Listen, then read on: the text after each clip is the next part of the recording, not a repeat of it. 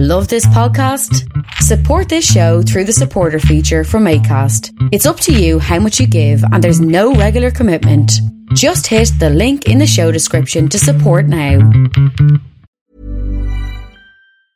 Everyone knows therapy is great for solving problems, but getting therapy has its own problems too, like finding the right therapist, fitting into their schedule, and of course, the cost. Well, BetterHelp can solve those problems. It's totally online and built around your schedule. It's surprisingly affordable too. Connect with a credentialed therapist by phone, video, or online chat, all from the comfort of your home. Visit betterhelp.com to learn more and save 10% on your first month. That's BetterHelp, H E L P. Even when we're on a budget, we still deserve nice things. Quince is a place to scoop up stunning high end goods for 50 to 80% less than similar brands. They have buttery soft cashmere sweaters starting at $50, luxurious Italian leather bags, and so much more. Plus, Quince only works with factories that use safe, ethical, and responsible manufacturing. Get the high-end goods you'll love without the high price tag with Quince. Go to quince.com slash style for free shipping and 365-day returns. Please consider supporting Black Women United YEG for the protection and advancement of black women and girls in Alberta. You can learn more about them at bwunited.ca. Uh, they are always looking for donations and volunteers. So please, again, support Black Women United YEG for the protection and advancement of black women and girls in Alberta. Again, that website is bwunited.ca. Hi, I'm Jed Bodwin, and I live in Wichita, Kansas. I am a Patreon supporter for Kreative Kontrol. I discovered Kreative Kontrol some years ago, I think maybe while looking for interviews with Tommy Stinson of The Replacements. And uh, I stumbled across this, conversation that Vish had with Tommy Stinson that was really insightful. Vish held his own. I think Tommy can be a little bit of a difficult interview at times. And it went really well, and it, really uh, got into some areas that I wasn't expecting. And I thought, gosh, I have to listen to more of this guy and his podcast. Yeah, sometimes sometimes I'm not necessarily a fan of the music or musicians that uh, Vish will have on the show, but I always appreciate their creative process a little bit more. And uh, more times than not, though, it does lead me to uh, finding a new musical artist that I'm interested in, or to think a little bit differently about maybe some artists whose work I've overlooked. So, you know, go ahead and if you've been waiting at all to support Vish and Kreative Kontrol, now is probably the best time to do it. I know as a public radio employee here in Kansas, listener supported broadcasting, whether it's podcasts or radio itself, really isn't a thing of the past. It's actually very much a thing of both the present and the future. So, yay Vish, yay Kreative Kontrol. To make your flexible monthly donation to Kreative Kontrol, please visit patreon.com slash creative control today.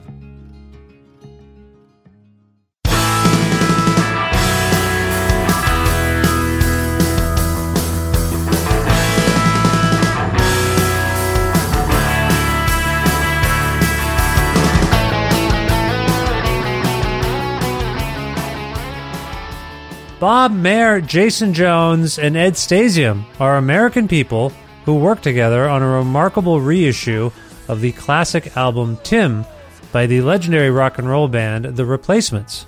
Initially active between 1979 and 1991, with sustained reunion touring activity occurring between 2013 and 2015, The Replacements have been subject to fascinating and painstaking retrospective assessments, including Bob Mehr's wonderful 2016 book Trouble Boys, The True Story of the Replacements, some recently released archival live performances, and some wondrous expanded album box sets via Rhino Records, including Dead Man's Pop, which won a 2021 Grammy Award for Mehr's liner notes. On September 22nd, 2023, Rhino releases the 4 CD, 1 LP deluxe set Tim Let It Bleed edition, which, through a painstakingly detailed process, revisits and reimagines the replacement's 1985 album Tim. And to celebrate this remarkable achievement, I had a great talk with the aforementioned authority on replacements lore, Bob Mehr, one of the band's biggest fans and champions at Rhino, Jason Jones, and the legendary recording engineer who rebuilt Tim's songs and outtakes using the original session tapes, Ed Stasium. There's a lot to listen to and think about with this Let It Bleed edition of Tim, so please enjoy this deep dive into how it all came together. A part of the Entertainment One network with the support of listeners like you who follow and subscribe to this donor driven podcast and spread the word about it, and make flexible monthly donations at patreon.com slash creative control. That's the primary source of revenue for all the work that I put into this podcast. So please, if you can, visit my Patreon and support this show and my work today. Thank you.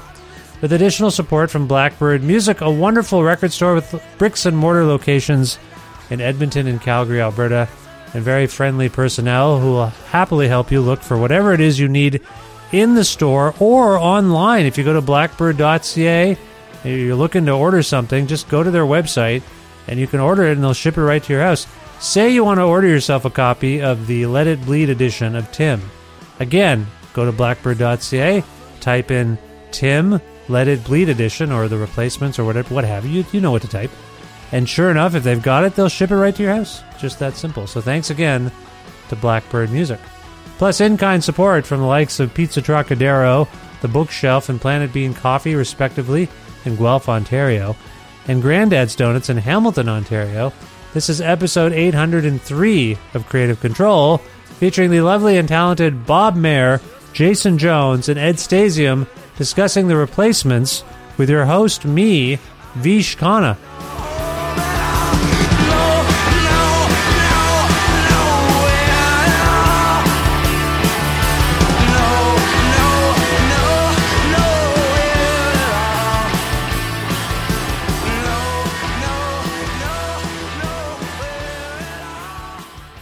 Hey, Bob, how's it going? Great, Vish. How are you? I'm well. It's nice to see you again. Thanks for being back on the show. Where in the world are you today? Uh, I am actually in Memphis, Tennessee at the moment, and uh, looking forward to uh, talking with you about another replacements box set project. You said that as if we maybe have done too many of these. Are you okay? No, You happy no. to- it's always it's a it's a perennial event uh, getting to speak with you about one of these, and always a joy. Thank you. I appreciate you coming back. It does mean the world to me, and it's nice to see you. Also, rejoining us, I suppose. Jason, are you there? Yes, I'm here, Vish. How are you, my man? I'm very well. It's nice to see you. How are you feeling and doing today? I'm I'm doing well. I'm doing well. Good. Um, it was my birthday yesterday, Happy and birthday. um, oh, thank you. Um, and it was a birthday I'll never forget. Uh, I was in I was in the emergency room, and now I'm here and feeling great and uh, excited to talk to you again about another glorious replacements box set. The show So- the show must go on, Jason. The show Trooper. must go on, man. Well, listen, I don't want to dwell too much on it because it's nobody's business, but uh, thank you for uh, joining us again uh, after a night in the emergency room. And also, happy birthday. Come on. That's amazing. You had a Thank you. birthday Thank at the very much. hospital. That's where, if you think about it, that was your first birthday. Oh You yeah, prob- that's probably- right. You were back in the hospital. and it's very replacements esque. You know, take me down Yeah. to the hospital. exactly. There you There you go. Well, it's lovely to see you. And uh, joining us uh, for the first time uh, on the show, uh, Ed, are you there? Hello, Vish. Greetings from fabulous Poway, California. Oh, lovely. I don't know that. Uh, where whereabouts in California is uh, is North, that? County, North County, San Diego. Oh, lovely. Hey, did you guys had that thing come by, that storm. Everything okay? Didn't do shit.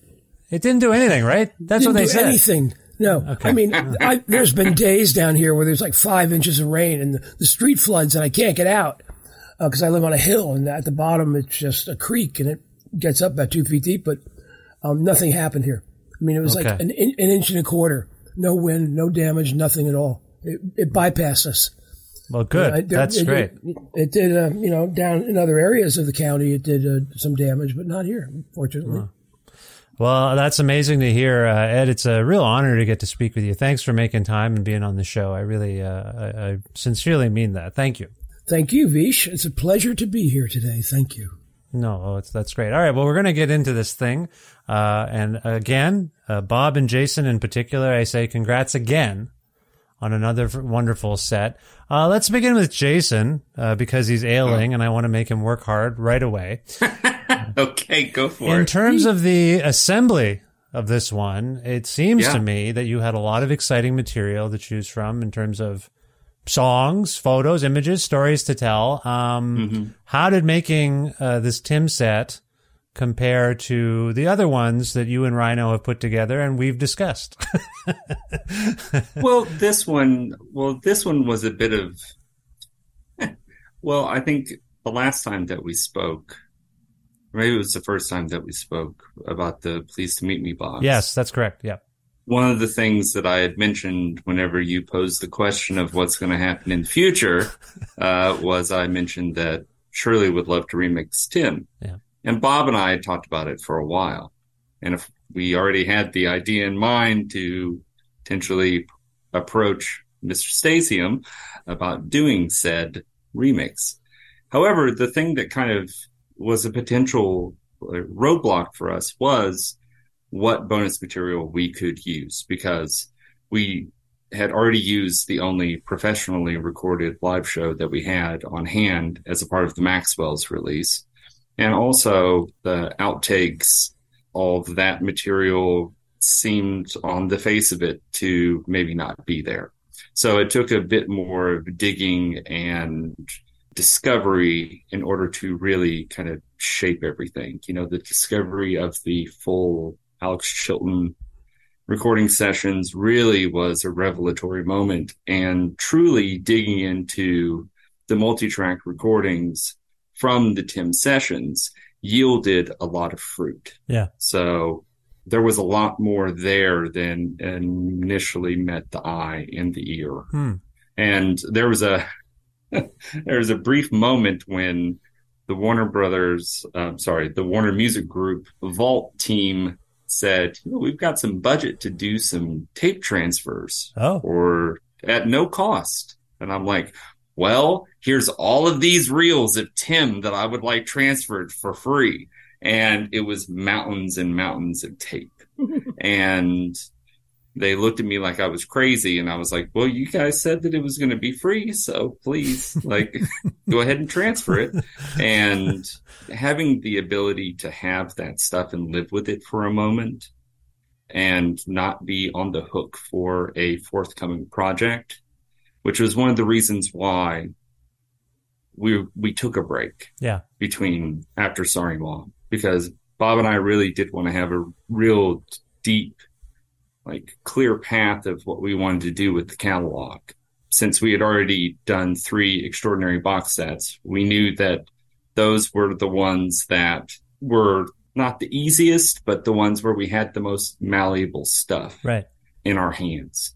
So the next ones would take a bit more, you know, digging and scratching in order to, uh, in order for them to take shape. So, um, living with the Tim material and being able to have the kind of discussions and, you know, doing the proper research into the approach and into the additional songs that were recorded but not used it all started to kind of take shape, Right. you know, because we have set a pretty high bar. Yeah, absolutely. Uh, I, I can't recall, Jason, were you involved in, in any way with the, uh, I want to say it was the 2008 reissues? I might have that year wrong. No, no, those were those were primarily Peter Jesperson. Right. So Yeah.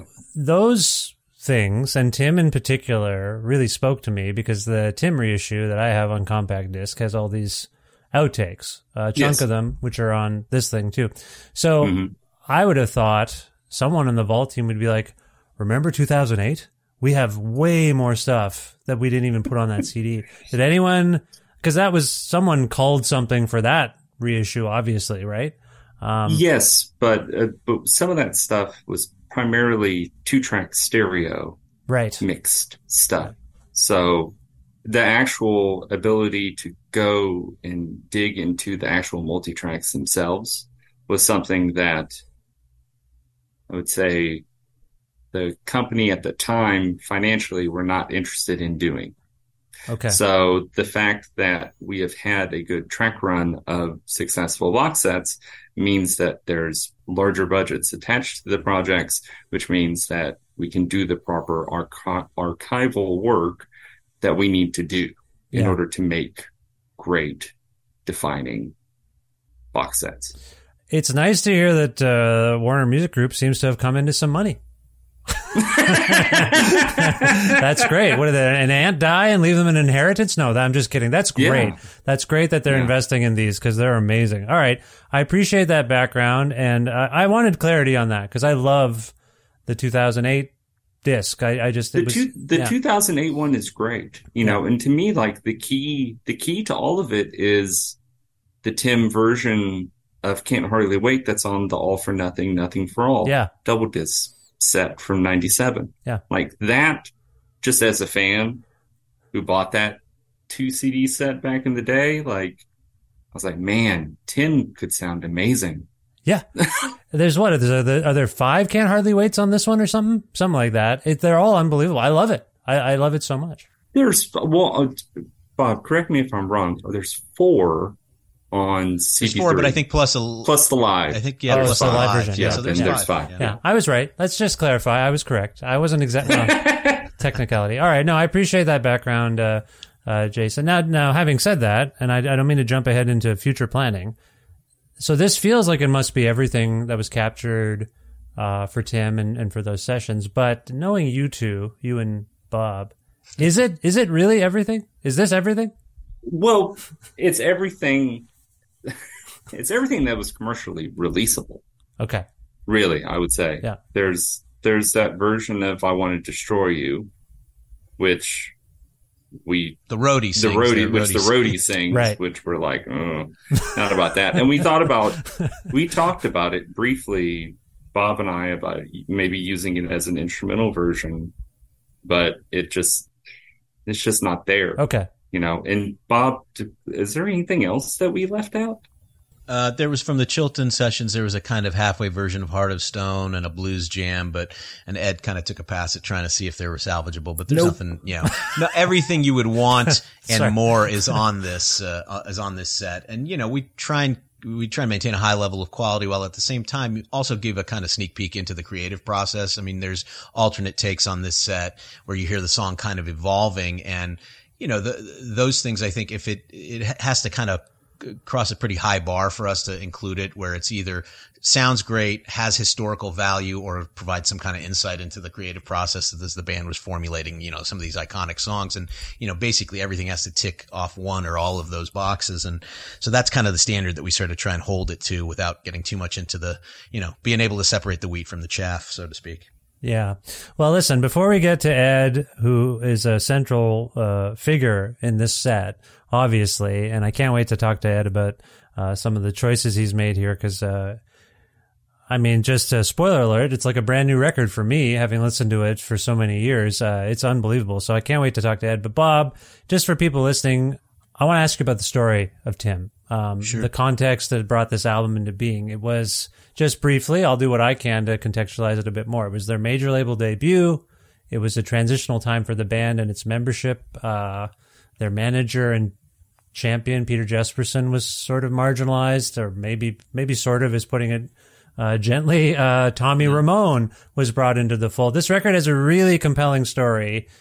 And once again, it's captured beautifully in the liner notes here. You're an award winning and best selling storyteller, Bob. So I want to go to you on this. Uh, again, for those who might need some background, can you give us a brief overview of maybe where the replacements were at as a band um, when they began working on Tim?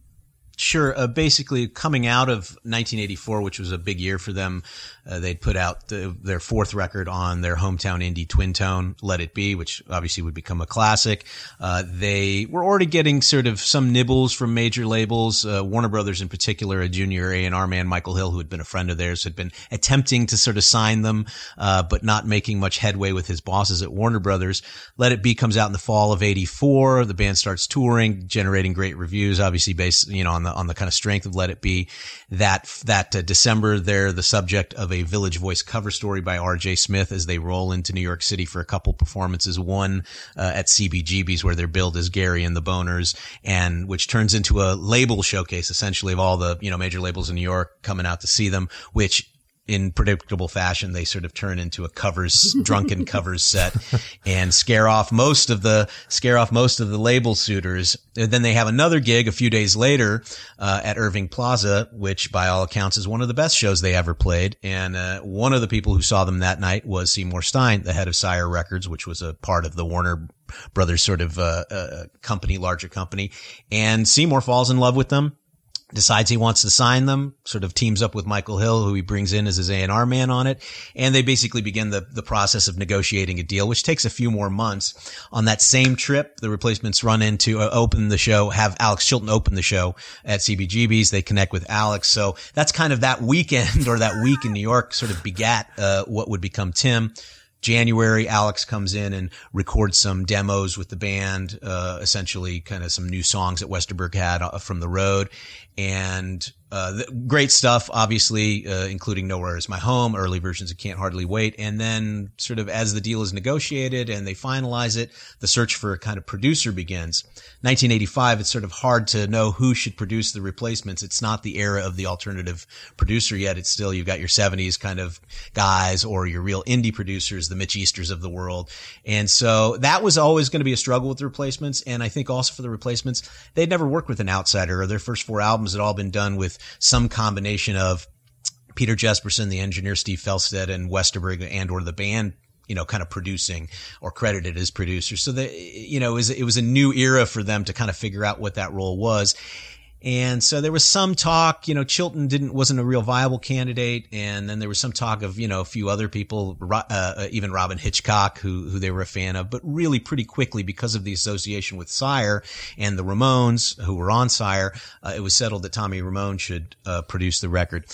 But in fact, uh, at that time, Tommy had just come off of doing uh, "Too Tough to Die" for the Ramones, a big comeback record, which reunited Tommy with the Ramones and Tommy with Ed Stasium. So initially, there was a lot of talk that Tommy and Ed would produce what would become the uh, band's major label debut, the Replacements' major label debut, and it ended up I think out of a kind of abundance of caution, given the sort of combustible nature of the replacements, let's keep them at home, yeah. have them record in Minneapolis, have them work with at least an engineer they were familiar with, not have all outsiders come in. And so they settled on a combination of Tommy Ramone producing, Steve Fjelstad engineering. And Steve is a fantastic engineer. And I think Tommy uh, made a great record. I think there was a little push and pull with the band in in the process of mixing the record, and I don't think anybody was quite sort of happy with the finished result, but it was a baby band on a major label. It wasn't a huge budget. Yeah. Let's put this out there and see what happens. Here, 30 some odd years later, we have the opportunity to kind of revisit that material and bring Ed finally, Ed Stasium into the, into the mix, literally and figuratively, uh, to, to kind of give us a new version of Tim. Well, first of all, Bob, that was an astounding summary. and for those who can't see us right now, which ideally is nobody except us four and probably some Zoom executive who's bored. I just want to say that was astounding. And uh, Bob was not reading anything. Bob, you just have this at the ready. Like if someone pulls up to you at a bar and says, "Hey, tell me about the replacements," you can just go like that, like a like just like a machine. I will bore them for hours. I will bore them into a coma. into a coma. I'll put them in a. Wow, no, it's just it's amazing. I hope everyone listening uh, feels like they're fully informed. Unbelievable. Thank you, Bob. Uh, more on uh, some of that stuff in a bit. Let's go to Ed. Uh, Ed, you also, not to sell you, you short, you wrote a great essay uh, in these liner notes as well, explaining your role in, like I said, I think making Tim kind of sound like a brand new record to me. Um, and as Bob just alludes to, you have this sort of near miss history with the original sessions. Can you talk about what you were kind of up to uh, when the original sessions for Tim were being planned? And then now you like like Bob says this magical weird cycle of events. You're you're you're back. You're back. I wonder if you can talk a little bit about what was going on when when the band was working with Tommy, and then also like your approach to these these sessions now that you you were given the opportunity to revisit them. Can you speak to those things? Oh, geez, sure, I can do that. Um, and Bob helped with my essay, by the way. Uh, yeah, 80, I don't remember. Boy, uh, I like um, Bob mentioned. I just finished Too Tough to Die with Tommy. Yeah, and I guess I was I based myself back in New York. Um, I was in L.A. from um, March of '81 until March of '84, and mm-hmm. then mm-hmm. uh, you know I, I, I, was brought in. I, I came back to do a Peter Wolf solo record up in Boston at the Car Studio. And then uh, we mixed it in New York. And I was living in LA and everybody's like, Ed, what the hell are you doing in LA? You got to come back to New York. Come on, come on back. So I moved back to New York and oh. um, just started working out of Right Track doing, uh, what was I doing uh, back then? I did a band called Face to Face, not, not the, it was the um, Boston band Face to Face. And then I did some work uh, going out to England with Julian Cope and, um, geez, I, I, didn't, I can't even think of what I was doing. I, my, it was a busy period for you, though. It, it I think, right? you were saying it was, it was yeah. super yeah. busy, super busy. It was nonstop. Yeah. yeah, it's always hard for me to recollect. Everything sort of jams together. And no, uh, the the reason I ask, and I think Bob just alluded to it. I think part of the context of you not working on it in the end was you were swamped. You were pretty busy. Is that right? Uh, probably, yeah but, but, I, I right. but I, I, didn't hear a uh, peep about me being involved at the time. Oh, yeah. I think, yeah, I think what happened is when I talked to Michael Hill, who was the band's A&R guy, you know, I think originally the idea was, you know, Tommy and Ed were really kind of a team historically, yeah. having worked on the early Ramones record and then done that, uh, kind of Ramones comeback record with Too Tough to Die, you know, and immediately preceding the, the replacements record. And, and again, I think it was, which is funny knowing Ed now, I think there was some thought of, boy, the replacements and a professional engineer because Ed is such a, you know, kind of feel guy and seat of the pants approach and really kind of makes great raw rock and roll records. But I think there was just an idea of like, and that had more to do with the replacements of uh, we don't want somebody who's going to put the replacements through their paces or whatever and and spook them you know because they're such a delicate sort of cre- creature. But um, I think unfortunately it would have been a great combination. But yeah so I th- there was talk internally you know particularly on the A&R side of let's get Ed and Tommy and then it was like well then they'll band will want you know should they, we bring them to New York? Should we leave them in Minneapolis? And it ended up kind of being one of those situations where I was like well we'll split the difference here and have Tommy go to Minneapolis and work yeah. with them. Yeah. Thanks again, Bob, for having all the facts. It's amazing. Uh, he, does, you know have, he stuff. does have all the facts. That's for sure. yeah. You, you, you, I read in your, I believe it's your essay or the one you wrote with Bob, uh, Ed, that, uh, uh, you worked so well with Tommy that uh, Tommy's brother was supposed to manage you as a production team at one that, point. That, that, that, did, yeah. I, I even yeah. remember, I came across a contract that he had drawn up, but it never, it never came to fruition. Oh, I see. Um, yeah, it just so, didn't happen. But there was talk, there was definitely talk about it. Yeah. Never so happened, what never happened though? For those of us who uh, love the Ramones, uh, can you give us a little sense of what it was like to work with Tommy? I mean, obviously you didn't work on this record with him, but just generally, what was it like working with him? We got along great. Um, you know, I, I, was brought in. Uh, Tony Bongiovi brought me in to leave home. I was living in Canada. I came back. The first thing I did was the Ramones leave home in November of uh, 76, right? Yeah, 76 and um, we just got on well. It was we came from the same type of background. I've mentioned this before. Uh, you know, Tommy was had an engineering background. He worked at record plant, worked on some Hendrix records with Bongiovi. That's how we knew Tony. Yeah, and he was an assistant over there. So Tommy was, you know, a player. He played guitar, played drums, and so did I. I played all the band instruments, and I was always the guy in the band who would figure out the song. And you know, I'm talking like high school and stuff you know, I going back that far, I would get a record, listen to the record, and figure out the chord changes, write down the lyrics, and that was the beginning of my production career. Yeah. Little did I know, though, I did not know what I was doing. So Tommy was basically doing the same thing, and he was into yeah. making records. I was into making records. He loved recording, so did I, and we just got on immediately, and we were the team. Uh, honestly, you know, Tony Bongiovi wasn't around much for any of those Ramones recordings. Yeah. He was off trying to make deals for stuff, and Tommy and I made those records, and we we had a great time. What a great a great college it was. Yeah. It was my college education. Um, you know, diving into it, um, it was great. You know, coming back, I was actually living in New Jersey for most of that time, and then commuting into New York to do those records, and then you know we started Power Station yeah. with Tony, uh, and uh, you know went to Rocket to Russia. Uh, we cut the stuff at uh, Media Sound and it was always very quickly done. I mean, for goodness sakes, uh, Leave Home, we cut the backing tracks like in three days. Yeah. And then Johnny double tracked his guitar. It was an experiment, but we liked it. And, uh, I mean, he double tracked his guitar on the time it takes to get from Queens to Manhattan on the subway. Seriously, he was just one after the other. Bam, bam, bam. Next song. Okay. You know, Commando. Okay. You know, God, boom. It was uh, great. And Tommy and I were buddies. We talked all the time and we were a team. He was, he was more of an intellectual with his concept with the Ramones. And, Yeah.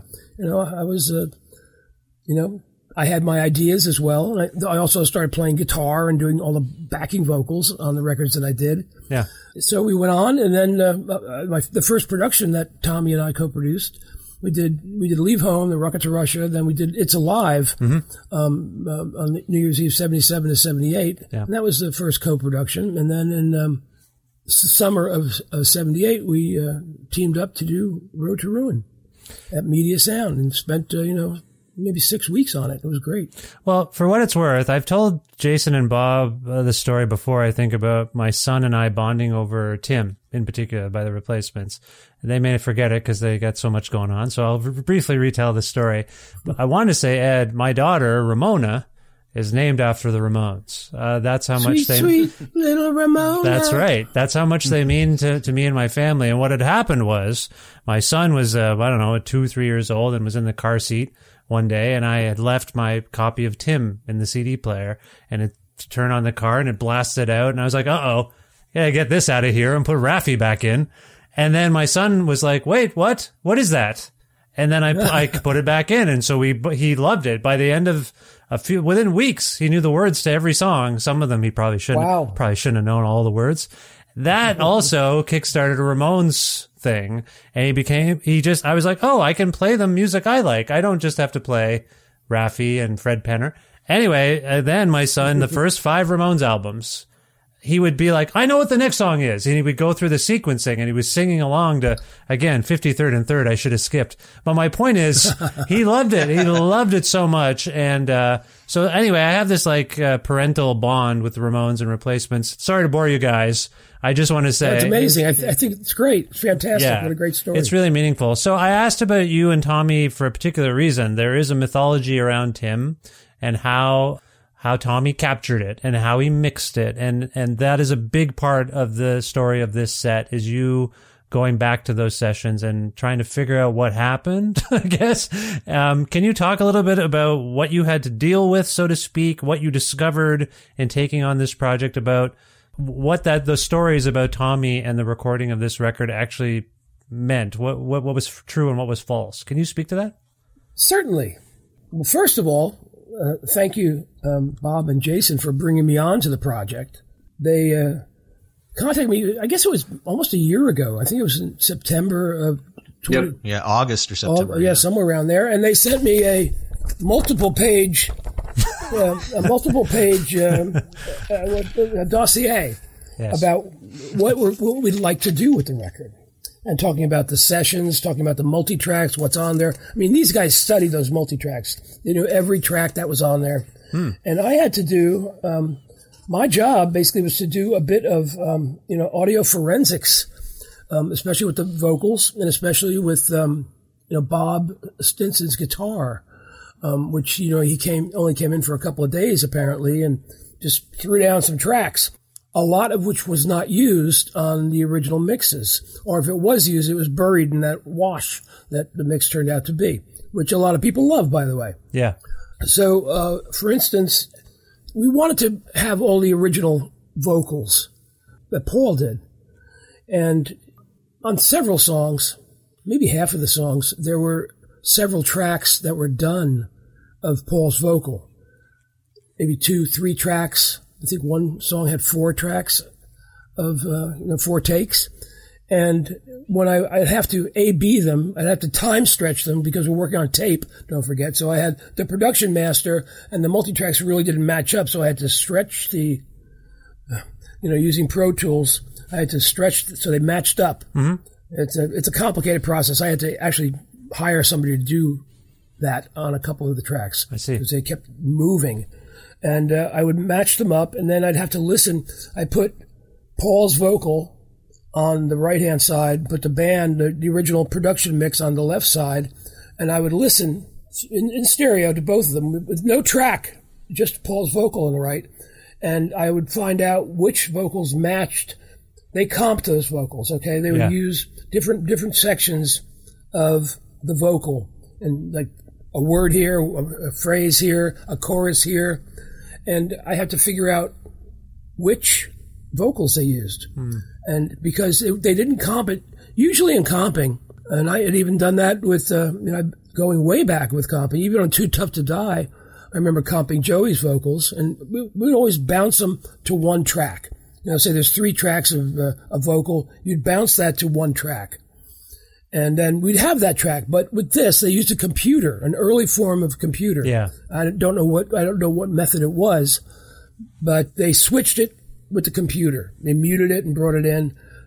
So I had to figure all of that out. Yeah. And it, the same. But the Vish, what the truth is, Ed had to do a lot of work. Basically, had to sort of relive the sessions yeah. in every moment of tape and go back and sort of initially put it all back to where what what was on the master and then figure out well what can we add to this and what what yeah. else can we kind of go through but you know this wasn't a thing where it's sort of just like we gave ed prepared materials and said hey you know you just kind of mix it like you're playing a game it's like he really had to go through every inch of tape and and and and rebuild the record as it was originally, and then sort of go back and see what else he could do. So it was a pretty Herculean effort on his part. Again, partially because of the technology they were using, sort of in the mid '80s. This is all pre Pro Tools, and but they were using a kind of early computer, which sort of made everything that much harder. And so Ed really had to, uh, you know, like I say, uh, uh, live this record and and every sort of inch of tape all over mm-hmm. again. This is true. I really appreciate that insight, and I can appreciate the work that would have gone in, uh, given the different eras and technology. I'm curious uh, about this dossier and, and, getting some more background on it. Uh, I like calling it a dossier. I feel like we're in a James Bond movie or something. Jason, given the infamy around the sound of Tim, I assume uh, you and Bob in particular, and anyone else involved, might have had particular ideas about what could be done to kind of revitalize this album. Can you give us some background about what you uh, handed over to uh, to add in terms of um, some suggestions, directions, I suppose? Well, I think some of the original intention within the original mix, we didn't want to be lost. Yeah. You know, and there are certain flourishes within songs that we didn't want to be lost. However, in listening to the original multi tracks, the thing that really popped out to both Bob and I is the fact that there was lots more Bob Stinson than met the ear and we wanted that to be heard. Yeah. Because he made a lot of very thoughtful and interesting choices with his guitar work that really needed to be heard. And also, we wanted Tommy Stinson to be heard. Yes. for the first the time. low end, yeah. Um, yeah, yeah, yeah. You know, it's, and, you know, we just wanted it to sound like really like full. Yeah. Just wanted to sound full. Yeah. We kind of want we wanted we wanted the Dead Man's Pop approach to Tim. Right. I think what what what sort of uh, really accelerated the thought process of remixing Tim, and you know, way back when, when uh, you know, even before Rhino was involved, I had kind of met with the band and drawn up a list of sort of dream projects, you know, most of which we executed. This was way down the list because I thought this was so far fetched and didn't really know if, you know, the, the, the sounds on tape would be there. Part of the myth and the legend of this record that you talk about is you know, over the years, the band has said, Oh, Paul said, Oh, my amp was broken or, yeah. you know, they didn't record this or that. None of that turned out to be true. It, it turned out actually the band, again, Tommy Ramone produced a fantastic record. Steve uh, Fjelstad engineered a wonderful record and the band performed and played the hell out of this record. And somewhere in the mix, you know, some of that stuff maybe got diluted. So we weren't sure until we really went into the multis originally to be like, first of all, is there something here we can work with and give to Ed to, to, to sort of work his magic? Turned out there was. And I think just fundamentally what, what, what we sort of tried to convey via the dossier and the dossier and, uh, was, was what the band had sort of always wanted was, you know, for it to sound much more like they did at the time, um, you know, to, one to have some power in the rhythm section to really be able to hear the bass and the drums um, as you would have heard the band playing in the studio or on stage. You know, because I think at this point uh, Tommy Stinson and Chris Mars, the drummer, had really locked in, and, and they were a fantastic sounding rhythm section.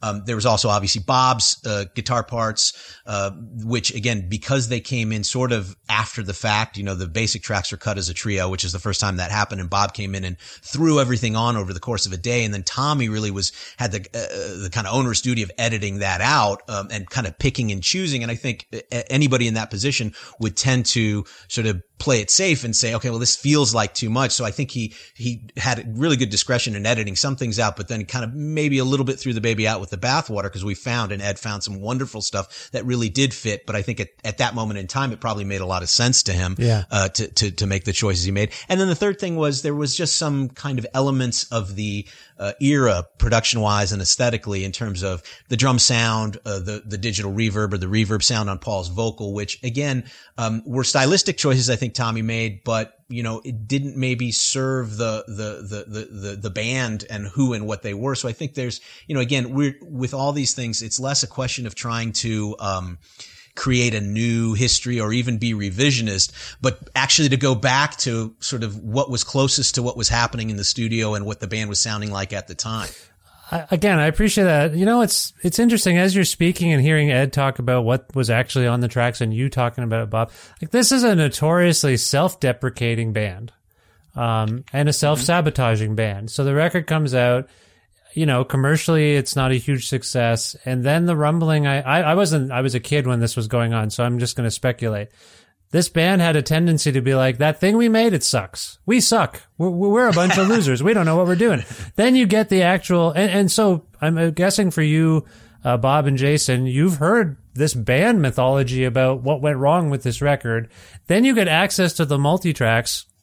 What is it like sensationally, Jason, to hear it and be like, what the hell was Paul talking about? His amp wasn't busted. It sounds great. Like, what was that sensation like to be like, oh, this is actually fine. We can work. It's great. Can you can you describe that feeling viscerally? What it was like? I mean, it's like Christmas morning. it is. I mean, I mean, the, yeah. the fear that Bob and I had was that a lot of the reverb was baked into the multi, right? So that it, it would kind of cancel out any hopes of doing a remix. But the fact that everything was actually well recorded meant that this project had hope. Yeah. So it was it was amazing. Like I I spent I spent many many days just kind of outlining different mixes with various guitar parts to just kind of outline to Bob, like, okay, here's what's possible with this, mm-hmm. here's what's possible with this, like, and that kind of informed, somewhat, somewhat informed kind of the dot.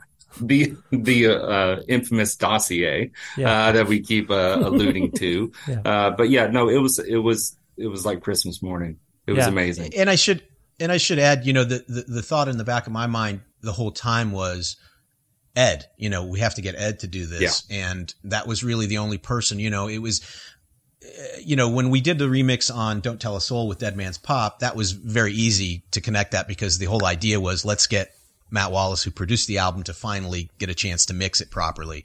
With this one, obviously, with, with Tommy passing in, in 2014, you know, obviously we would have loved to have had Team Tommy and Ed to, to do yeah. the remix, but unfortunately Tommy passed those years ago. So it's like, we have to get Ed. Yeah. Or, you know, I had, I had some, you know, obviously just in the, in the role of producers, like I had some fallback ideas, but really Ed was the only person the band wanted. Ed was the only person we wanted. And fortunately, you know, the fact that he was available and willing to do it. And again, it's not the, you know, it's, it, it, it could, could be viewed by some, you know, as a thankless task, particularly the, the amount of work that Ed had to do, you know, uh, given the technical constraints of this, of this material and how it was recorded. But, um, you know, we were very fortunate that basically the, the, the dream was, was fulfilled and the kind of alternate, uh, reality of, of this record, you know, we were able to do because Ed was, you know, not only willing to do it, but really willing to dig in and, and get in uh, uh, into the into the weeds of, the, of this record and, and really, like I say, uh, relive the experience uh, that you know he just happened to miss the first time, but he he got the full experience having to go through all this tape.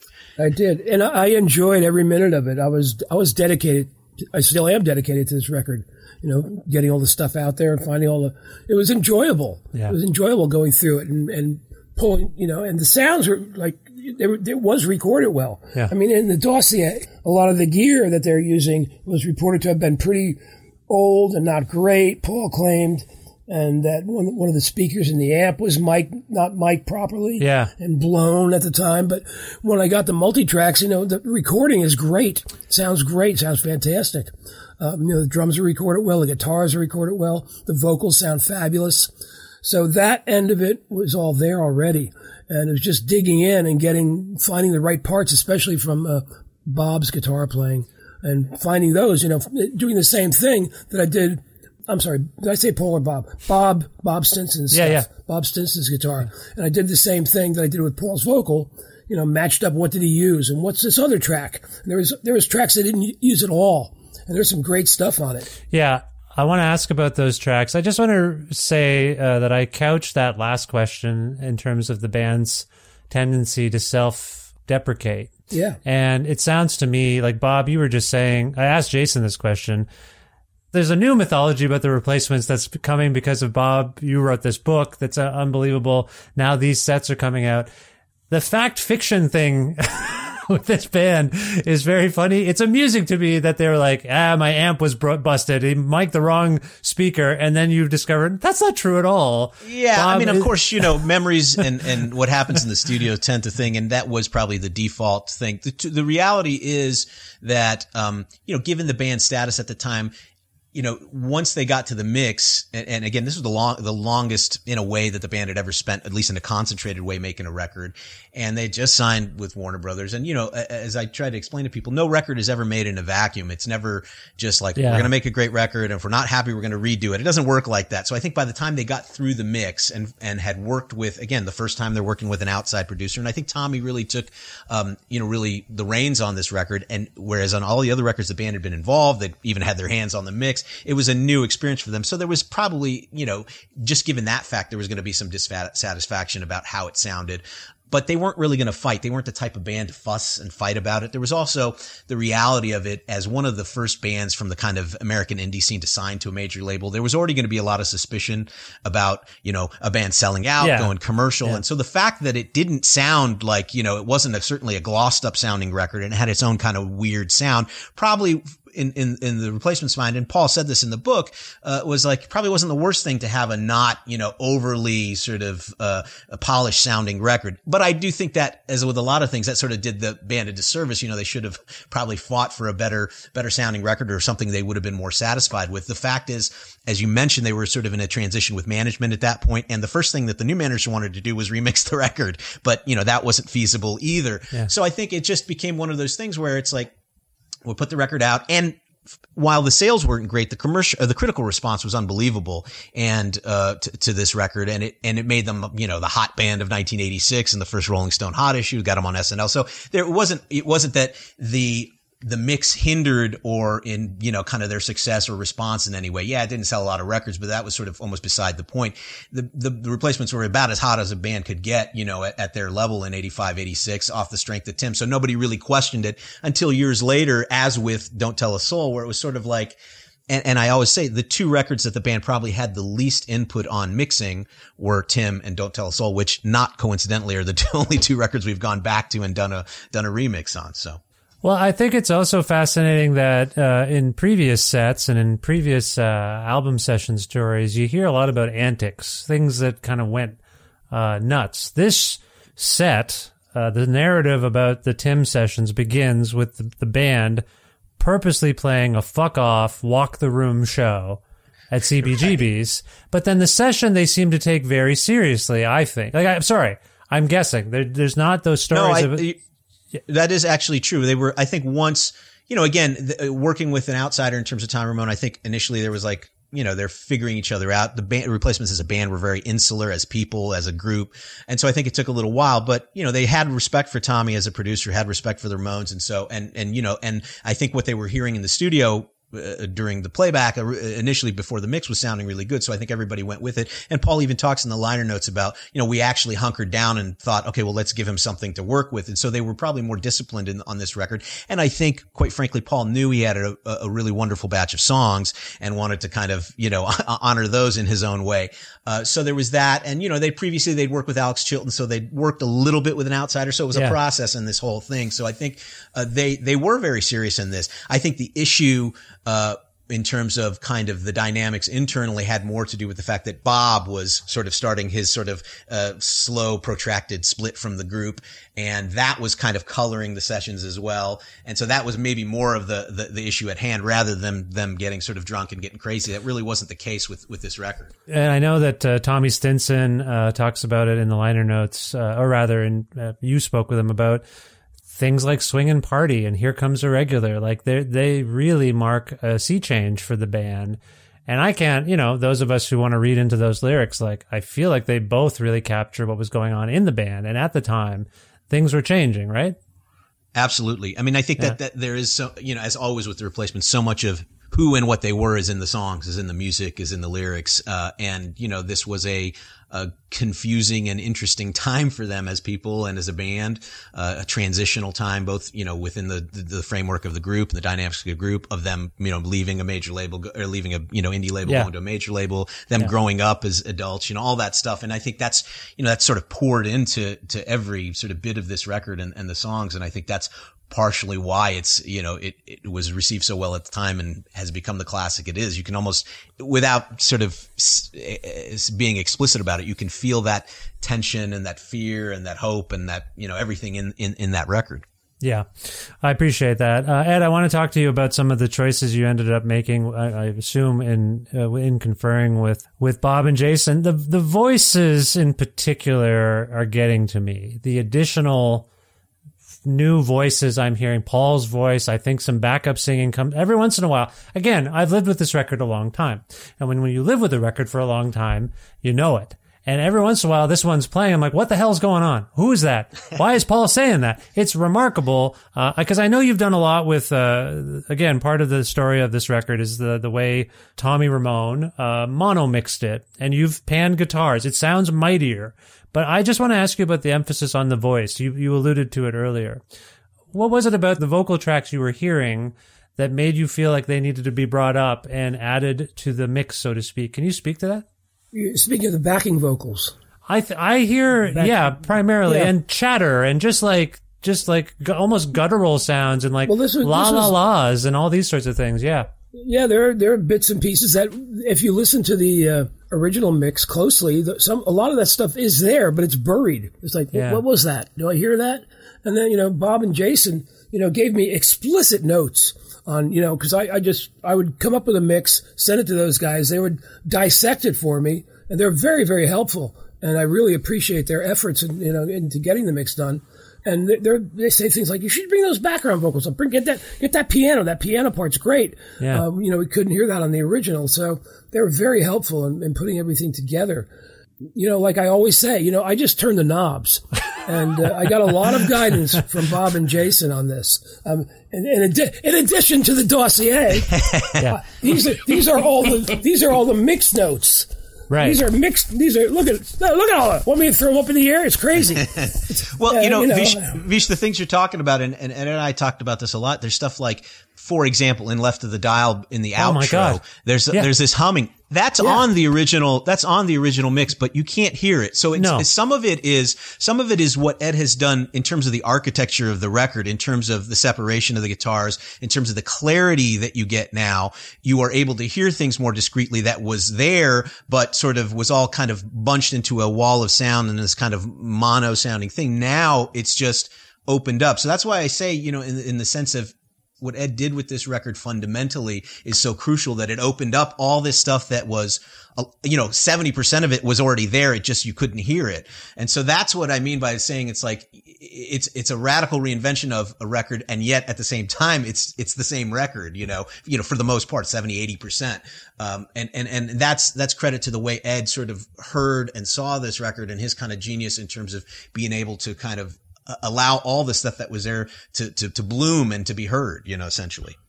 Yeah, I would all I would always A B the original mix to what I was doing constantly. Yeah. You know, I line them up. I'd be listening. What's at the, what's happening at this section, and then you know find especially finding other guitar parts like in Little Mascara. Little Mascara, um, you know, Bob Stinson does this da da da da da da, which they didn't use at all. Yeah. It was just on a track all by itself, and he was just like jamming and he was playing along with the track, and you know that it's a great little hook. It's a cool thing. Yeah. um, that that comes to mind, especially. Um, there's there's stuff I think too, you know, like for example, also in Little Mascara, the Chris Mars does this really high vaulting backing Oh, yeah, part yeah. in the sort of second chorus. Yeah, Yeah, and, and, and it's just there. So that's like, you know, there's these kind of ghosts uh, almost now that you hear or can pick out. Uh, there's a lot of stuff where Paul's obviously doubling himself. I mean, most of the vocals are, are Paul. There's some things that are Chris, but like, uh, you know, in, in I'll Buy, where Ed just found a, a bit or a part and would add it to that to, for, for punctuation, for emphasis. And again, it's not something that when you hear it, you immediately, uh, you know, maybe you in your case, Vish, because you know the record so well, uh, but it, you do feel like there's something added, something plus, something extra in there that Yeah, it's emotional. Yeah. Like I will say, Yeah. I will say, Jason, I don't know if this resonates with you as a, as a fan. Um, but yeah, I think it's the outro to Left of the Dial where Paul's humming. Oh yeah, dude. something, yeah. Yeah. And, and I- it freezes me. Like I'm almost brought to tears by a guy. And then I'm like, you know, the thing with this sort of thing is as you get older, you're like, did I remember this wrong? Did I, did I miss this somehow? You're saying this was there. Jason, is something wrong with me? I'm getting emotional about a guy who's humming at the end of a song. What's wrong with Oh, me? Did you have that? fine. I think you're fine. Okay. I think that you know it's something to where really in revisiting and kind of reliving the making of Tim, you know, and the wondrous work that Ed has done, the extraordinary work that Ed has done. Thank you. It. I remember whenever we got the uh, the test pressings for the new mix, like that's when it really hit home that something extraordinary was happening, something that was larger than uh, all of us was happening. To where we, you know, some of the the mark of a the mark of a good archival project is when you can give a fan base a new record from their favorite band. And if you can give someone a new version of their favorite album by their favorite band, then we're doing something really right. So that's kind of what I think about with this new version of Tim. It's it is like a new replacements record, but it's it's a version of Tim that you've never heard before. I keep saying that to people, and I feel kind of nuts uh, saying it, but it really. Sorry, guys. I, I don't have. I'm not going to have many opportunities to say this to you. Thank you for doing this. Uh, it is really remarkable. And to get very personal, uh, Bob, Jason, has anything in this process brought you to tears? Because I, I, I, I'm curious how. Yeah, Jason's nodding his head. Everyone. Oh yeah, Uh, he's also uh, heavily medicated, so who knows what he's actually thinking. uh, Bob, were you like, did you get emotional with this? Yeah, I mean, wh- when we got the the left of the dial, where, where sort of at the end, uh, you hear it's Paul saying, you know, the kind of pre outros, Paul says left the dial, and then Alex Chilton comes in singing that part. And one of the things that that I think uh, Alex probably didn't do was put himself up a little bit more in the mix, but it's such a beautiful moment.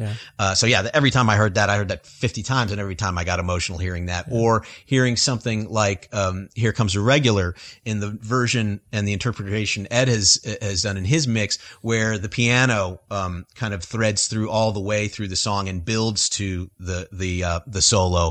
And I just thought, man, th- th- it's so great. And and again, one of the things that t- talking about the overall picture is one of the reasons I think this version of the record is more emotional is because you're hearing Westerberg's vocals, which I think some of the best singing, some of the most emotive singing of his career, more directly. Uh, while I do think reverb has its place, and there's certainly reverb on this record, I think the excess of it on the original, uh, in a way, even though it's a great stylistic trait, and I think that's what Tommy was going for, it's like Paul was singing so good, and these songs are so direct and emotional and powerful to hear him singing a little bit more unadorned. I think that also adds this whole other layer of sort of meaning and power and resonance to those songs. Yeah. Uh, and so that's another thing just in terms of the overall concept sonically for the album is like, let's hear Paul more. Let's, let's kind of strip away the effects and let the man and the voice and the power and the actual you know, kind of native emotion of this carry the, carry the production yeah. as well. And so I think that's, uh, you know, one of the things again that, that in Ed's overall sort of vision of this record has, has really come through. Yeah. Well, and it's all, it's also something to where in just, I'm still listening to Tim. I'm still, I'm still in it. Like I'm still listening to the box and I still find things that continually take me by surprise and make me emotional. Like yeah. I hit a, I hit a lot of stuff. Yeah. It's all it's all it's all subliminal. it's magic. It's, I'm a magician. I'm a wizard. Well, just hiding things. Baked in some tear inducing stuff. That's what you did. No, eh? it's, it's Evil. like here comes here comes a regular. That's that's that's all I gotta say. Here comes a regular. Like still blows me away even to this day, yeah. still blows me away. You read Peter Jesperson's description of being in the room and cajoling. He gets some intel that uh, Paul's sitting on a song and basically puts him on the spot. Hey, buddy, you holding out on us? You got another song? And then he does it, two takes, and they're in tears, the three of them, uh, the guys in the console room or whatever. It's really emotional stuff. Uh, and I don't like this record ranks. This is the one that got me. So I just want to say that this is a meaningful one for me, and I, I hope I've conveyed that enough without sounding like a blubbering moron. But it is a really meaningful one. I want to quickly, just to give people who are hardcore fans uh, a little bit of insight about the outtakes on this um, set. Uh, Nowhere is My Home has circulated in a version before. Uh, Having Fun is a big revelation here, a song that Tommy wrote. Um, is there anything, Bob, that you want to say to kind of illuminate what that disc is going to do to people. Like we're all talking about how much we're yeah. in tears all the time listening to this thing. what is that going to do to people? Do you think, Bob? Well, I think it's again, and, and Ed was involved in mixing or remixing a lot of that stuff. I mean, I think fundamentally we had such an incredible uh, batch of material with the Chilton sessions, this, uh, the January '85 sessions that Alex Chilton produced, and again, that was done very quickly. But I think the band, and significantly, it was the last time the band was really working in the studio as a four piece with Bob, you know, fully integrated. You know, you've got this legend, another myth, mythical character in Alex, uh, and the, that relationship of Alex and the replacements blooming. So you know, there's a kind of historical sort of overlay on all that. But the tracks are just fantastic. They just come off a year on the road yeah. in support of Let It Be. I mean, they're kind of at a peak as a band. And when you hear, you know, Nowhere is My Home and the, and the couple versions of, of Can't Hardly Wait, you can really hear that. And so for those quickly mixed things to really get a, a polish from Ed in terms of the mix, uh, amazing stuff. And again, it was recorded at the same studio, Nicollet, but recorded in a different room. So they have their own sound and a different drum sound. And, and, and again, with Bob being, you know, as a, basically four piece live, you know, in the studio, the replacements at what might be their absolute peak. So it was very important to include that on there. We've got for the first time both of the uh, Tommy Ramone demos that he came, came in in April of 85 and did as a sort of test session. And then we've got what I think are a really remarkable set of alternate takes. You mentioned having fun, which is a unique sort of, it's really the only kind of purely unreleased uh, uh, composition. It's a t- early, probably the earliest Tommy Stinson pen song that uh, Paul ends up singing. Yeah. And if you listen to it, you know, it's it sounds like a Tim track. You know, it sounds like so much of that era and so much of kind of what Westerberg was writing, even though uh, Tommy wrote it. Just that it's such a odd, unique track. And you know, uh, t- uh, Tommy is Stinson is playing lead guitar and Tommy Ramone's playing rhythm on that. So it's a really interesting kind of studio experiment, obviously done in some downtime. And then the the alternate of you know, iconic songs, Bastards of Young, or I'll buy the different versions of things. I mean, to hear Bastards of Young without the, you know, very famous scream intro and this totally different uh, vocal effect that Paul's doing where he's just sort of hut hutting the intro. It's yeah. like, all that's the kind of, you know, catnip for, for fans and for, for, for people. And I think both with the remix in the main and also with the alternate tracks is the replacement spent an entire career, as you say, kind of you know, deferring or uh, uh, downgrading their talent or their artistry or their effort, you know, as a protective impulse. But I think what you hear on this record in this set in particular is how creative they were, how much they worked, how thoughtful they was. Yes, they were a down and dirty rock and roll band and there's a lot of stuff that's live, but you know, listen to that, to the ending of the vocal ending of Little Mascara, all these parts, yeah. uh, you know, that was as, as, as Ed said, it was, you know, an orchestrated idea. Paul is a very creative, brilliant guy who was just coming into his own in terms of understanding and using the studio with this record. And I think it's something they evolved even more with Pleased to Meet Me. And again, on Yeah. Don't Tell a Soul and what, you know, and Dead Man's Pop. So I think again, it's, a, a lot of the intention, the fundamental intention behind doing these projects and this project in particular is to let you really hear what a great band and creative unit and, and, and artists, uh, these guys were rather than just the sort of rock and roll rebels and hellraisers. Well, and I, I appreciate that. I'm picking up on what you were just saying about intention about the set, but Jason, like these versions, again, I alluded to this earlier. These versions of Can't Hardly Wait are utterly fast. They're utterly fascinating to me. This is a guy, Paul in particular, who is taking the song super seriously, trying it all in these different ways. And like, I'm telling you, these acoustic versions, this cello version, they get to me almost more on some level than the, the, the, ver- I'm, I'm pointing to to my record collection, the Pleased to Meet Me version. Yeah. And in, in a way, like they really get to me. Uh, I, I don't know if you can expand upon it, but do you have any insight? What is it about that song?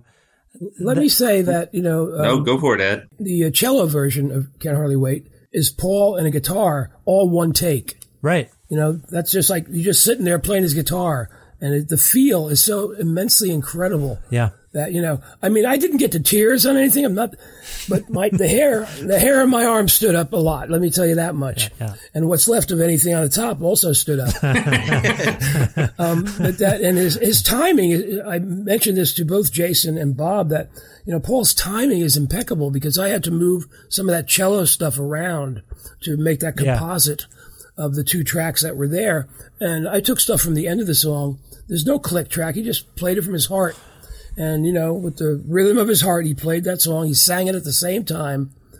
And, you know, I, I flew in cello bits from the end of it into the front of the song.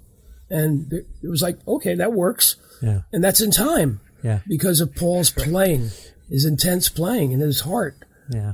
his feel. It's, in, it's quite incredible. Yeah, I feel like you allude to this in the essay that his rhythm guitar playing is impeccable. I believe is the word that is used, and uh, that's a nice Bob's word, probably. Bob's. Word. I appreciate that. I just want to revisit this with Jason for one second. This song, Yeah. what does it mean in the replacements canon? I I have a sense of it, but the fact that it's to me, it really looms large on this set. It looms large on the 2008 reissue I mentioned. Can't hardly wait. I'm talking about. Yeah. What, what do you think? What, what, why is this song so significant to this record, even though it's not even on it? Well, I, I- you know, Bob, Bob, correct me if I'm wrong, but it was it was a song that he wrote in 1984, right? Yeah. And they would perform it Yeah. much of that year live before they ever And it wasn't it the song that actually Seymour heard, where he was like, "That's a hit." It's got like I, I, like very possibly. Yeah, Yeah. it's like, that's I a mean, it hit. is such an immediate. Seymour was pretty drunk, so who knows what song? Yeah. as I recall. well, it was actually it was actually it was actually Jesperson. I think after uh, you know, I Will Dare was seen as the, Yeah. the well, that's a kind of signpost song, and then Paul wrote the uh, Can't Hardly Wait very shortly after uh, they had completed recording Let It Be, and of course you'd be like, oh, why didn't we put this on there? And they just you know, Twin/Tone didn't have the financial wherewithal to sort of stop everything and do it. But like, yeah, I mean, anytime as soon as Jesperson heard that, and clearly Paul knew it as well, that was a it's a you know, it's it's it's a key crucial song for a number of reasons. I think he Yeah. does know it. That's why I, I assume that's why he's working on it so much and trying to figure it out. Is that a fair way of looking at it, Jason? Yeah, I think I think Absolutely. yeah, that's totally that's totally a fair a fair assessment of it. And of of the multiple versions that are on disc 3 of this set, for me it's all it's all about the air shaft version, the very first acoustic demo version. I Hmm. Where- remember where the- where the downloading vocal- that from the vocal isn't up yet, The and- vocal's yeah, super yeah. low and then it comes back up. I remember downloading that from like Napster in like 1998 and then like a hissy sixth generation cassette rip of it and it being the most ghostly ethereal thing that I had ever heard because all I knew was the Tim version on the uh, second disc of the All for Nothing, Nothing for All set and the Pleased to Meet Me version. Yeah. That's all I knew. Yeah. And to hear this completely out of left field, very emotional version has always sat with me. So to hear a nice, nice first gen copy on the 2008 reissue that Yeah. like, uh, To be honest, like destroyed me. that's the one I sang to my kids. Like that's the version at bedtime. Like I would sing that iteration of it. Like that's what I was trying to emulate. Anyway, sorry, I just wanted to uh, hit upon it there. I know we've been going on here for quite a, a long time, and I thank you. I think we'd be remiss if we didn't cover uh, something called "Not Ready for Prime Time." Live at the Cabaret Metro, Chicago, Illinois, January 11th, 1986. Bob, this is described as an imperfect live document of the band. Can you expand upon that and also why it was included on this? I think it's, sorry, I know why it's called imperfect. Again, similar to uh, that version of Can't Hardly Wait. They're not quite ready when it's rolling. I know that part of it, but it's an amazing show. Can you talk about why this was included? Yeah, well, like a lot of sort of things that uh, we've we've found or included on these sets, this goes back years to when I was first researching the book. And one of the first people I interviewed, who was really key to the story, was Monty Lee Wilkes, the late Monty Lee Wilkes, who was the band's sound man from '85 to '87, and had a very illustrious career as a sound guy. Worked for Nirvana, everyone from Nirvana to Britney Spears. He was a pro and a and a big figure in Minneapolis. And when I interviewed him for the book, he delighted in presenting a briefcase full of tapes that he had made, you know, uh, intermittently during those two years he was on the road with them. And one of the shows was this Cabaret Metro show, which was significant for me for a lot of reasons because um, originally I was involved in the 2008 reissue and there was some talk of maybe including some live stuff. And I knew of a guy, a taper in Chicago, a famous guy named Adam Jacobs, who had recorded and had a really pristine live recording of that, uh, you know, audience tape. And I thought, oh wow, maybe there's some way to blend these two shows. Couldn't do that, but we used some of Adam's audience uh, uh, recording, so you've got the sort of atmosphere and the and the, and the audience sounds. But Monty's board tape that he made that night, and again, it comes a week before they played Saturday Night Live, uh, so that hence the name. And basically, they it was a one-off gig from a show that they had canceled in the fall of '85, uh, playing the Metro, which was one of their favorite venues in Chicago, which was one of their favorite cities. And so it, it kind of hit a lot of buttons, even though it's sort of similar in era for the, from the live at Maxwell's recording, which was recorded just maybe a month later. We just thought, what an incredible opportunity to kind of get that classic, you know, the last great burst of the replacements as a live band, because by May, April or May of that, of 86, they, you know, things with Bob had sort of gotten to a really bad point. So that February, January, February tour is the last, you know, the last great burst of them. But unlike Maxwell's, where there was a giant mobile recording truck parked outside this little venue, this was kind of done unawares. You know, the, the band was really sort of in their element, playing a great show, not on tour, crucially, because, you know, they would have been partying, drinking. Paul would have worn his voice out. This is a one off gig. So from that respect, it's like, truly like natural, you know, seeing like an animal in, in its natural environment. Um, but, and yet it's a tight set. It's a great set. They're doing originals. They're doing, you know, across the catalog, doing um, incredible covers. Um, so it's like kind of like the, it's an alternate almost uh, version of Maxwell's, which was a great show and recorded with better fidelity, but I think this one recorded surreptitiously with, with but with a more kind of natural effect from the band. And, Yeah. and again, there's even a cover of Bob does singing of the Crusher, this Minnesota garage rock uh, uh, thing from the '60s. So I think you know it's it's just such a wild show and such a great so so imperfect sonically, but absolutely perfect in terms of uh, you know the creative spirit and the intention and, and the performance. Yeah, absolutely. A, a nice uh, emotional end piece, I would say, to the set. Uh, Exactly. And uniquely, you know, if you look at the kind of chronology of this uh, this box set, it begins January of '85 with the Alex Chilton sessions, and ends a year later, January of '86, uh, with this show at the Yeah. Metro. And so, in between, obviously, are all the recordings and demos, and the recording of Tim. So it's kind of a year in the life, both on the studio, in the studio, and on the stage of the replacements, and kind of, you know, sort of the perfect uh, uh, bookend uh, to, to the kind of to the Tim story. Well, again, I really appreciate that insight into it. I hope people will check out this set. Before we leave this, Ed, I want to ask you, as someone who came to this, I think, relatively new, the freshest maybe of anyone's ears here, or well, except for me.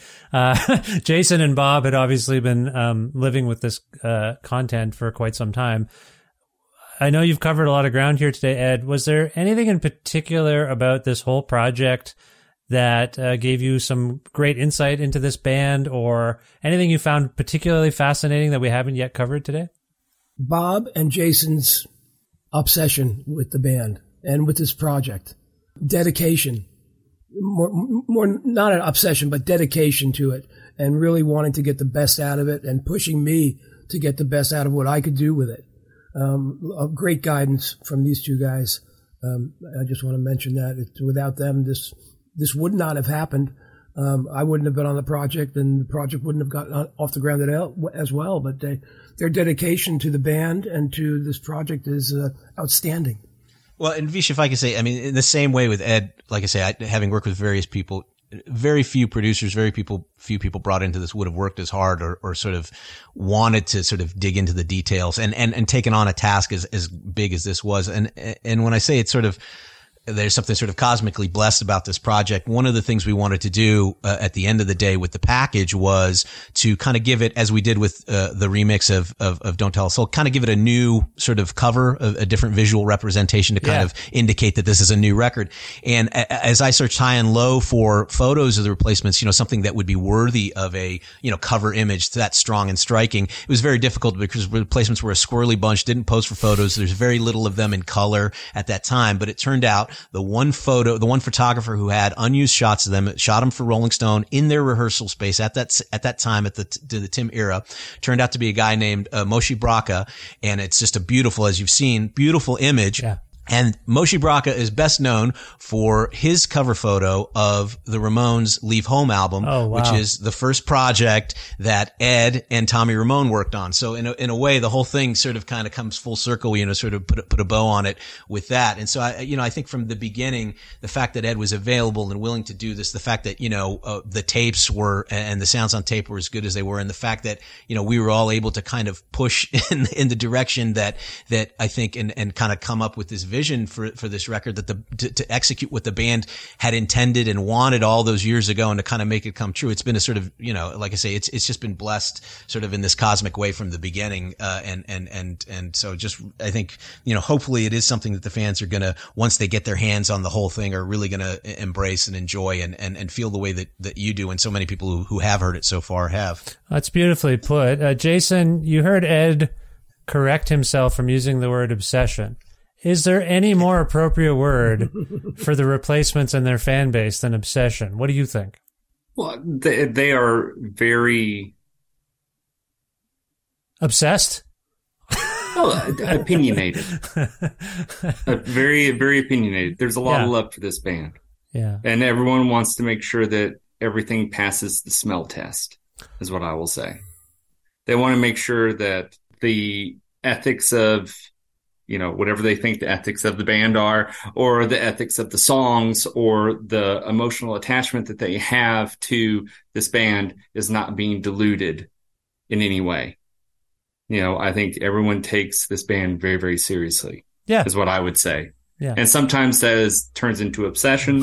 Sometimes that turns into delight. Uh it you know it can be it can manifest itself in many different ways Vish for what for what it's worth, as someone who spent time with the original recording and, and this new one, for anyone who's doubting, it's essen- this set's essential nature. It's a whole new record. I, I can't stress it enough. It's really a beautiful thing you guys have all made uh, together. One thing I didn't get to. Oh, go ahead. Oh, I was going to say, you know, and the other thing that I mar- marvel at constantly, Vish, is the fact that we get to do this. You know, yeah, I mean, a lot of yeah. that is a, a, lot of that is, you know, we were very fortunate in that the first project we did, which was kind of just a, a, really a trial balloon with that live at Maxwell's. It sold so well and and the people at Rhino who had come in and, and, and taken over at that point in, in, the company's history were fans, were willing to sort of explore the catalogs of a band like the Replacements, and you know, so that success has begat the opportunity to do more of these and more ambitious projects. But the reality is, even with the sort of you know relative success we've had with this, there are very few major labels that are investing the time, money, effort, and care in yeah. in the catalog of a band that's as frankly as marginally commercial as the Replacements. Yes, they're beloved. Yes, they were nominated for Rock and Roll Hall of Fame. Yes, all that stuff. But the reality is, you know, it's a lot easier to sell a lot of uh, Fleetwood Mac records or Eagles records than it is to, you know, with with much less effort than it is to do something like this. So, you know, thanks to Jason, thanks to Rhino, thanks to Mark Pinkus at Rhino, you know, the people who've been behind this yeah. have been willing to sort of let us run with it. And and and I think you know the proof is in the pudding in the results. But like, I still just marvel that, you know, at this point so many years later that this stuff is finally being taken seriously and given the kind of you know weight creatively and, and respect that, that I think the replacements deserve.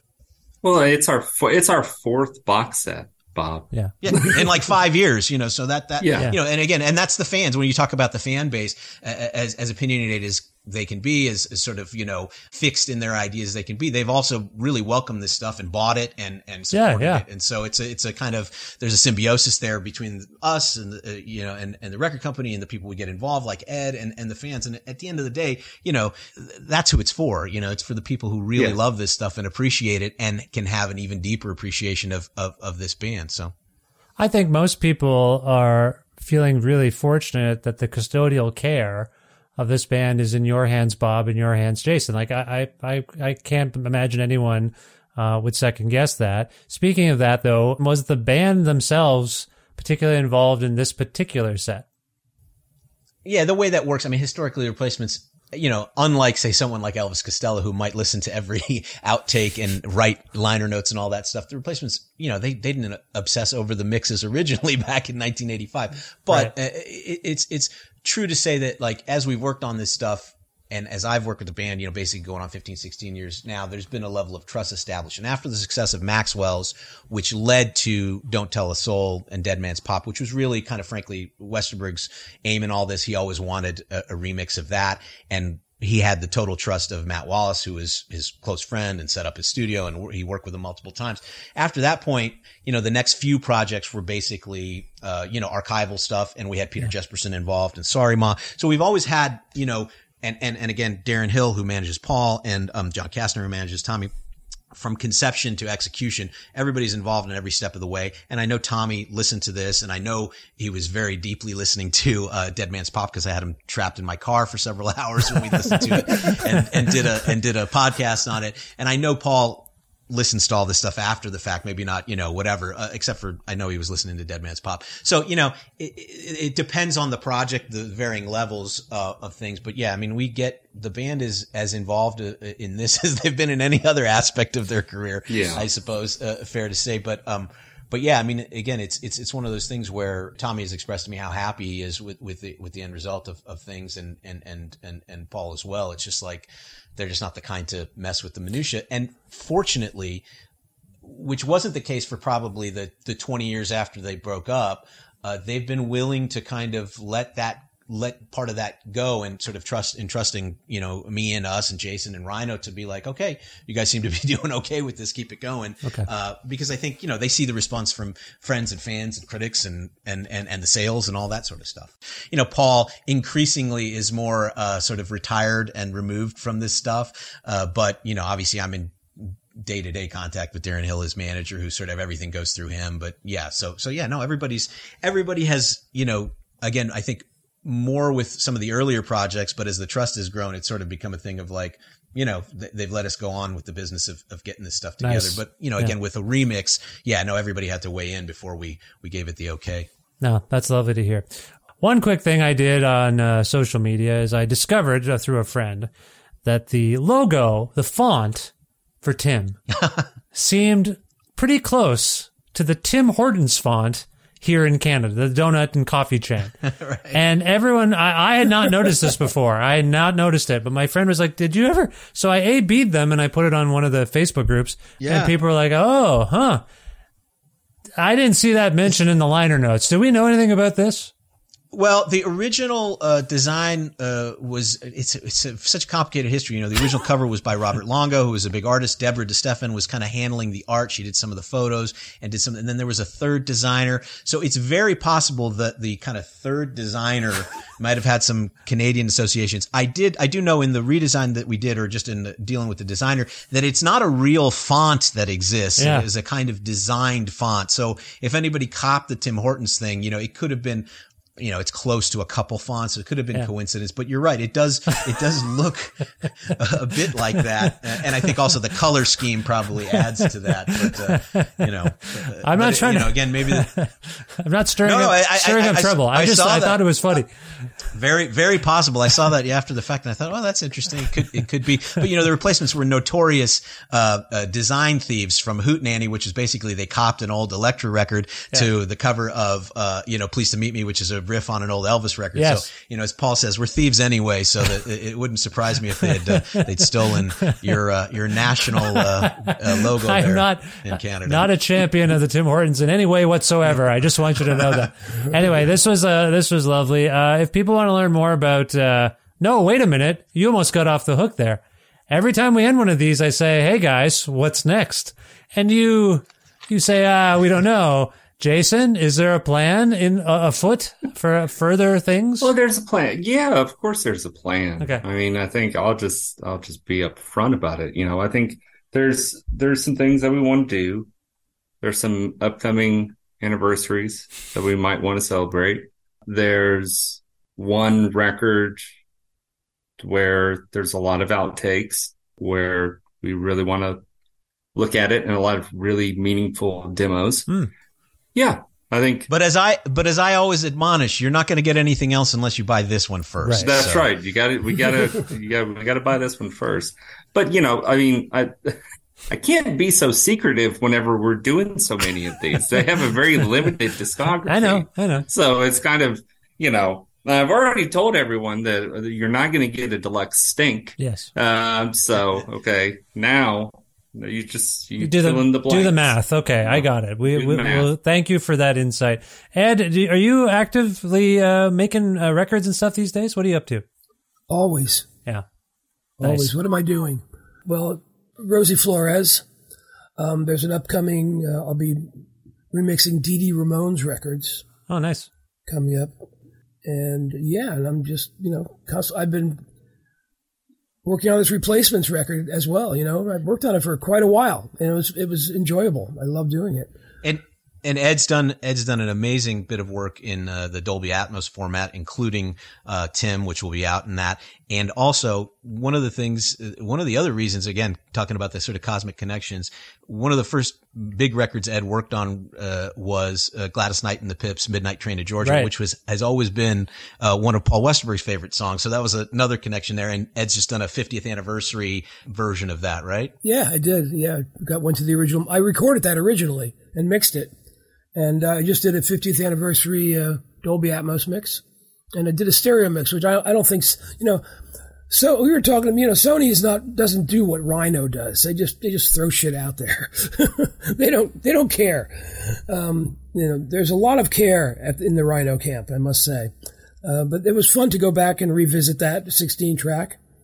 Uh, also, last year, I, you know, did some um, worked on the partial catalog of the Talking Heads Atmos mixing, which was a lot of fun. Yeah. Yeah, it was great. Yeah. And fingers crossed someday uh, soon, hopefully Ed's uh, kind of remix of uh, the end of the century record will see the light of day via Dude, Rhino. hopefully. Hopefully, Oh. I don't know what's going. I have no idea what's going on with that. we, we finished that. You know, I worked in conjunction with Rick Rubin. We finished it like three, four years ago, Oh, and uh, it's just being held up for some Oh yeah, at obscure least reason. at, at least three or four years Yeah. ago. I know. I, Well, you know, yeah. Johnny, Johnny called me before he passed away, wanted to do it. Like, you know, 2000, Wow. 2002 or 2003, somewhere around there. And um, Wow. he was, he had talked to Rick at that time. And then, you know, Johnny passed and it kind of went under the covers, but then it came up again when they started doing the box sets, all the Ramones box Yeah. sets. And, you know, finally got together with Rick, went to his place and started working on it. And then, you know, I finished it up here, back and forth with Rick listening, and we ha- even have it mastered. It's ready to go. are they are they possibly confused and assume it can't come out until the end of the century? Is that what they're thinking? Maybe that might be the problem. It could very be. well be. Listen, uh, Ed, very well uh, be. Ed, I, I, for people listening, you know, we've really focused in. Obviously, we've stayed focused, I think, mostly to talk about Tim. Ed, if you ever want to come back to my show and we can just go through your illustrious career, like I, I'm telling you, I told my wife you're going to be on this call. I'm like, "You- Ed, Stasium was going to be on this call. And she's like, okay. I'm like, you don't understand the records he's made. And then I explained it. She's like, oh, holy shit. Anyway, Ed, if you- I, I know we, you. if you ever want to come back, please consider it an open Thank you. invitation. Yeah, yeah. I've been, v- I'm very grateful for my, my decades long career. Yeah. And, um, happy that I'm still working. I'm still doing this, still turning the knobs. you know, that's all I do is just turn the knobs till it sounds good. I, Yeah, he does it better than anyone, though. Unbelievable. So. Well, thank, thank you. And um, I really appreciate the fact that uh, Bob and Jason got me involved in this replacements record. It's now dear to my heart. Absolutely. Um, yeah. Yeah, and uh, look forward to having a little a little get together on my birthday on the 27th. Oh, nice. And um, you're having an Atmos playback, and I'm looking forward to hearing that in a different environment. I heard there was some sort of uh, there's some Tim events coming up. Is that right, Bob? There's uh, going to be a uh, event at uh, in Minneapolis at First Avenue's Depot Tavern on uh, Thursday, uh, the 21st, uh, night before the record comes Hmm. out. Electric Fetus, the record uh, store out there, is involved in doing it, so you'll be able to get copies of that. Uh, and then on the 27th in Los Angeles, we're doing a uh, release event at Gold Diggers in uh, East Hollywood, where we've got myself, Ed, and Jason will be there, kind of doing a little quick chat, and then there will be um, Staircase Wit is a local LA band that's really great. They're going to do a set of replacements classics, and then Jason, uh, health willing, will be spinning from the uh, decks at, at Gold Diggers, and so it'll be a night of uh, replacement celebrations. Uh, you know, 21st in Minneapolis at the Depot Tavern, and the 27th uh, of September at Gold Diggers in LA. Nice, very nice. Well, I hope people can make it out to those. Uh, Jason, if people want to learn more about how to obtain uh, this box set outside of their local record stores, uh, where would you like to direct them? Uh, they should go to rhino.com and check out the web store. There's a lot of bundles. Bundle up. Yeah, you s- bundle up, folks. You sent me some great stuff, uh, Jason. I can't thank you Awesome. enough. I, I'm very excited to have once it. All right, I so people once can- I get the actual Tim swag, I'll I'll send you some of that too. Oh my God. I live such a fortunate life because I know Jason and Bob. Ed, it's great knowing these two. They're so wonderful. It's so nice. Thank you so much in I'm, advance. I'm I'm grateful. I'm very grateful for being involved with this project. Yeah. Now, if we can go out on a song from this edition, I wonder if we can, first of all. And if so, I don't want to give away too many uh, nice treats. But Bob, if you can think of a, a song, a version of a song even to go out on, can you choose one for us? Well, I mean, you know, the, I love, love. Uh, if I was going to say one of two things, Ed's remix of "Nowhere Is My Home," I think is just unbelievable, definitive. Um, I also think, you know, one of the, the Little Mascara, you know, is another song that I think is kind of completely new in this form. So if you want to stick with something off the LP, I'd say Little Mascara. If you want to do something a little uh, left field, then uh, "Nowhere's My Home." All right. Well, you've made me uh, have have to choose. So now Jason, who gave a thumbs up to both, has to pick. Jason, what would you pick? You pick one of Little, them. little mascara. Absolutely. Go Absolutely. for little mascara. Okay. Yeah, I vote for Little Mascara. I vote for Little Mascara as well. Okay. From one of the greatest albums ever made, Tim. Uh, this is a new version of a song from it uh, called Little Mascara. Jason, Bob, Ed, this was such a pleasure to have you on my show. Again, sorry for keeping us over time, but I hope you enjoyed yourselves and I wish you the best of luck in the future. Thanks for having me. Thank you, Vish. Awesome. Thank Yeah, you. Vish. Thanks, man. Take care. Yeah, baby.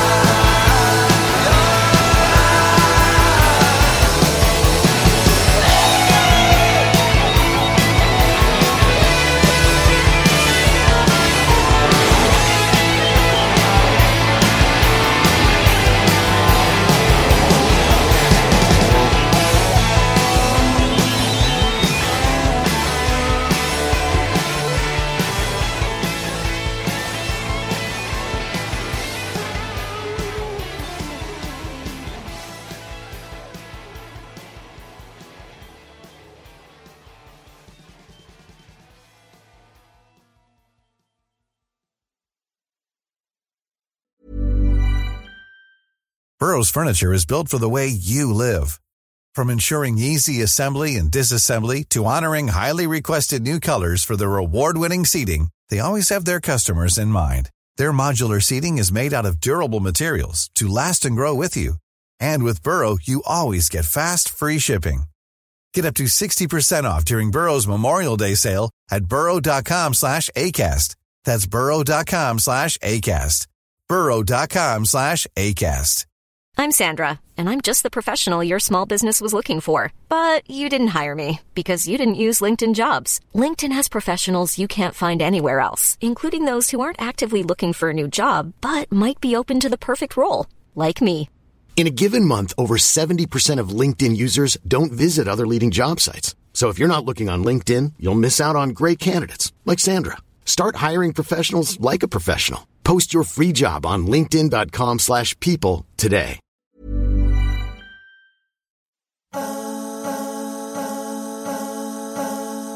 There you go. I hope you enjoyed hearing that uh, version of uh, Little Mascara by The Replacements. And uh, thanks again to Bob and Jason and Ed uh, for that uh, in depth talk. And it was fun, too. I, ho- I think we had some laughs. There's a lot going on. I hope you enjoyed that conversation about The Replacements. Uh, this was all for the 803rd episode of Kreative Kontrol, which is part of the Entertainment One Podcast Network, which is available wherever you get your podcast, pretty much. If you can't find an episode that you've heard about or you're looking for it, or if you want to learn more about me, sign up for my monthly newsletter, please visit vishkhanna.com. You can also like Kreative Kontrol on Facebook, follow the show on Twitter at Vish Kreative, uh, or you can follow me directly on Instagram and Twitter at Vishkhanna. Uh, also, uh, I don't know, I'm on a bunch of things. I've put some of them in the link tree. There's a link tree link in the show notes. So if you click on that, you can follow me on Blue Sky and I don't know, Mastodon and all those things if you want. You don't gotta, I'm just saying that's there's some options there. You can also visit patreon.com slash kreative kontrol to make a flexible monthly donation to keep this podcast going. $6 American or more a month grants you access to some exclusive content. Uh, you get episodes earlier than everybody else and just stuff that I find in my archives that I think might be interesting for you. Uh, stuff that precedes the show mostly, or stuff that wasn't uh, meant for this show. You know, I don't know. I just find I have lots of different stuff still, so I put it up there. Anyway, that's what you get on the Patreon. Also, if you want a T-shirt, a Kreative Kontrol T-shirt, uh, just message me on Patreon, and I'll get you one uh, while supplies last. I just uh, mentioned this recently. I shipped one off to Tennessee. It's in the mail, and uh, I'm happy to send uh, a T-shirt your way, whether you live in Tennessee or not. Again, thanks for your support on Patreon. It means a lot. Uh, speaking of thanks, I want to thank Blackbyrd Myoozik, wonderful record retailer in Alberta. They have shops in Edmonton and Calgary, but you can also order uh, things right from their website at blackbyrd.ca. Also, want to thank Pizza Trokadero, The Bookshelf, and Planet Bean Coffee in Guelph, and Grandad's Donuts in Hamilton. All fine independent businesses based in Ontario, Canada, and they offer in kind support for this show. I want to thank my friend Jim Guthrie for lending me some music of his on the show. You can learn more about Jim and buy his records at jimguthrie.org. And finally, thank you so much for listening to this uh, in depth look at this new uh, edition of Tim, the Let It Bleed edition. I want to thank Bob, Jason, and Ed for their time. And uh, if you're a replacements fan, I hope you enjoyed that. And if you're not a replacements fan, I hope you, you're curious now and you want to check them out and set out. What great uh, dudes those three are. So thanks to them. Thanks to you. I will talk to you very soon. Bye for now.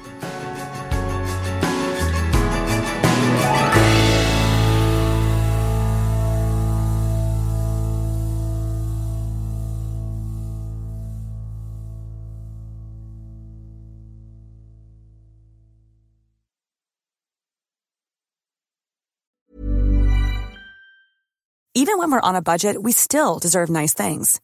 Quince is a place to scoop up stunning high-end goods for 50 to 80% less than similar brands. They have buttery soft cashmere sweaters starting at $50, luxurious Italian leather bags, and so much more. Plus, Quince only works with factories that use safe, ethical, and responsible manufacturing. Get the high-end goods you'll love without the high price tag with Quince. Go to quince.com slash style for free shipping and 365-day returns.